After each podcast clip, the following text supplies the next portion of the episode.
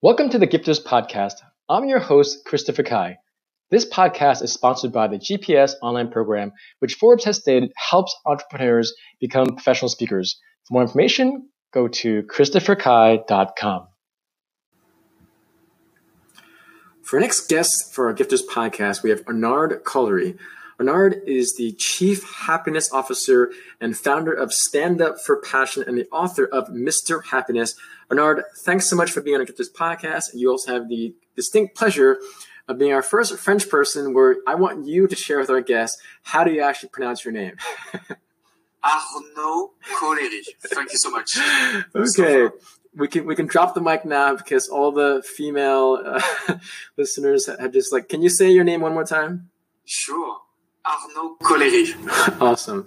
So I'll just say Ar- Arnard because I, no, that works. I'll just call take... me Pierre. Pierre. Okay, even better. So Pierre, thank you for being on our, our podcast, and it's really about sharing stories about your life and how you can help people.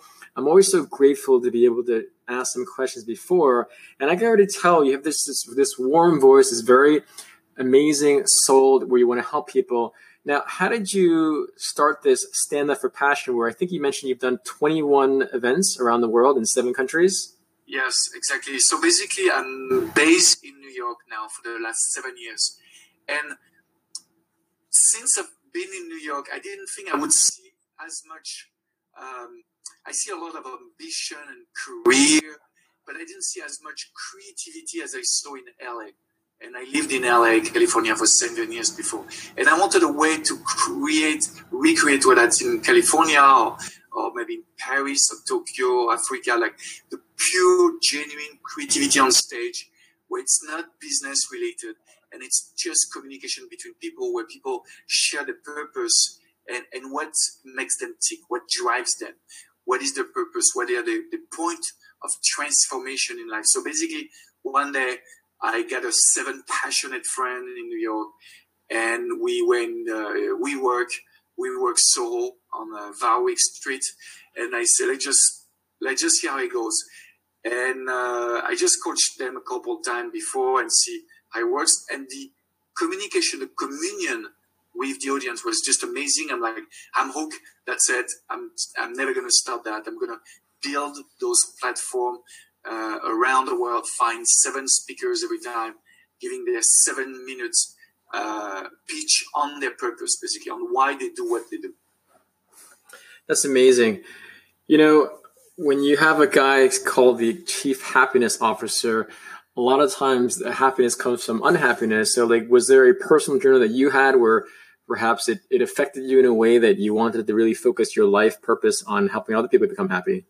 Yeah, sure. Um, so like like everyone on my stage, there is a, a few pivots in my life that make me wonder, you know, why am why am I doing this? Why I'm on this special journey in this world? And for me, there was two or three that were major. I'm 24 years old. I'm doing finance, Hong Kong, Paris, and my parents divorced, very bad divorce, very bloody divorce. And all of a sudden, I see how bad can be money sometime if it's not taken the right way. So all of a sudden I shift. I decide to not focus uh, on, on just money and career and prestige, but focus on joy and focus on people and focus on purpose. So that would lead me to doing 12 different jobs, 10 different countries. And 12 years later, I'm in LA. One of my film, at the time I became a stand-up comedian, I'm, i was the only French comedian in LA. I was on Last Comic Standing and a bunch of different TV shows, having a really good time on stage, connecting to people, making fun of being French most of the time. And then um, one day, my the, the, the, last film I produced totally um, could not find distribution, and I was really depressed. What was what was it about? I had to find my own happiness. You know, what was it where was I if I was not a filmmaker comedian? I thought I finally I found what drives me and what drove me unfortunately could not pay the bill. And I'm like, I had to change my life. I had to find something that paid the bill and still find the purpose. And uh, so that led me to study happiness, mindfulness, and through different jobs, basically one day uh, in a tribe. I was the time in uh, Ecuador, end of 2013. Uh, I was doing volunteer work, and the way the shaman was talking to everyone else in the tribe, I'm like, wow, there's a real thing again. There's a real communion between people. There's something happening. What if I could recreate this in the corporate world? And it's exactly what I've been doing for the last four years. So I go around the world and I create team buildings where people are free to share the purpose and what drives them. And basically, they take off their mask one by one to show who they are to the world, to their colleague. And I create this intimate, intimate um, atmosphere where people feel free to be themselves. So at the end of the day, we are more productive and creative uh, and act more as a family and a tribe every single day. That's phenomenal. You're a perfect example of an art of someone who has had a lot of experience and has had those corporate experiences, which I can agree with you because I used to work for American Express and 40 Wall Street, building out global sales presentations. And again, I didn't really feel happy. And so I want all of our listeners to remember and know life isn't always easy, but you all make choices and you all have intentions. In your case, or not, I just admire the fact that you are able to share your story. And for all listeners, just make sure it is possible, but you have to, have to, have to have people around you like Anara to really guide you, push you in a, in a, in a compassionate way. But, but without that, you just don't get very far because I just meet so many people. I remember reading a Gallup poll survey one time where if Americans are supposed supposedly all these happy or successful people, 87% of Americans are there, don't like their jobs, dislike their jobs, or hate their jobs. And in your case, I'm sure you, you've touched a real deep pulse in people. And so I'm curious, what are what are two two or three things because we only have a few minutes left that you really help them see their own happiness? Like, what's like, let's just say two two things that you help your your audience members do to, to, to see that happiness in themselves. Right. I mean, the first of all for me is really the self-examination. It's the most important. Actually, I do not understand why people one day just decide to have crazy goals. I'm going to make a million dollars in two years, or I'm going to marry this beautiful girl I want, or this house, whatever. First of all, before going on your goals, self-examine yourself. And for me, there's a few technique, few tips, quite easy actually. One of them is to look back 10 years prior all the decision you made, either professionally or personally, and look at what was the common theme. What was the, the story behind?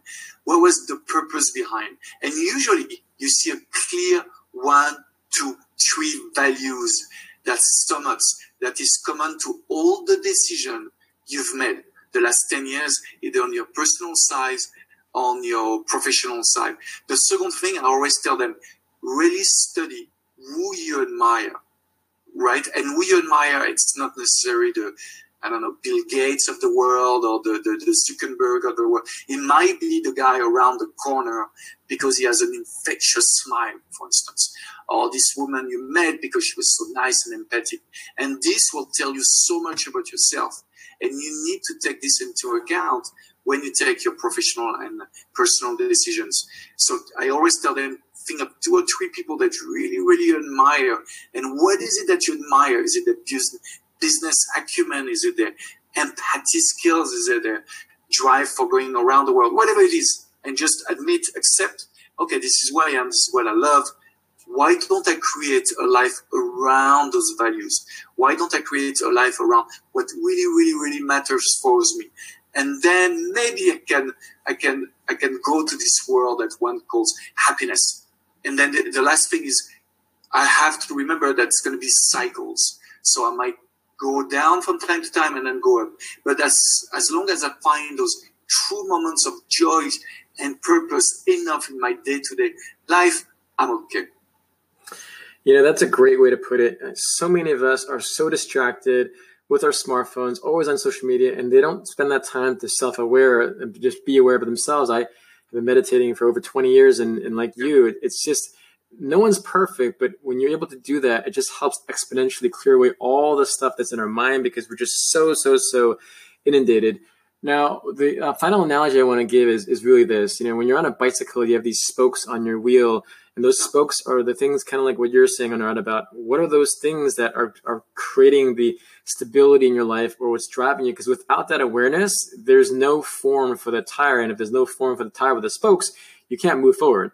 So I just like that how you use that awareness of just being self aware of last 10 years, what motivated you, and you'll see a thread or spokes or whatever it might be you call it.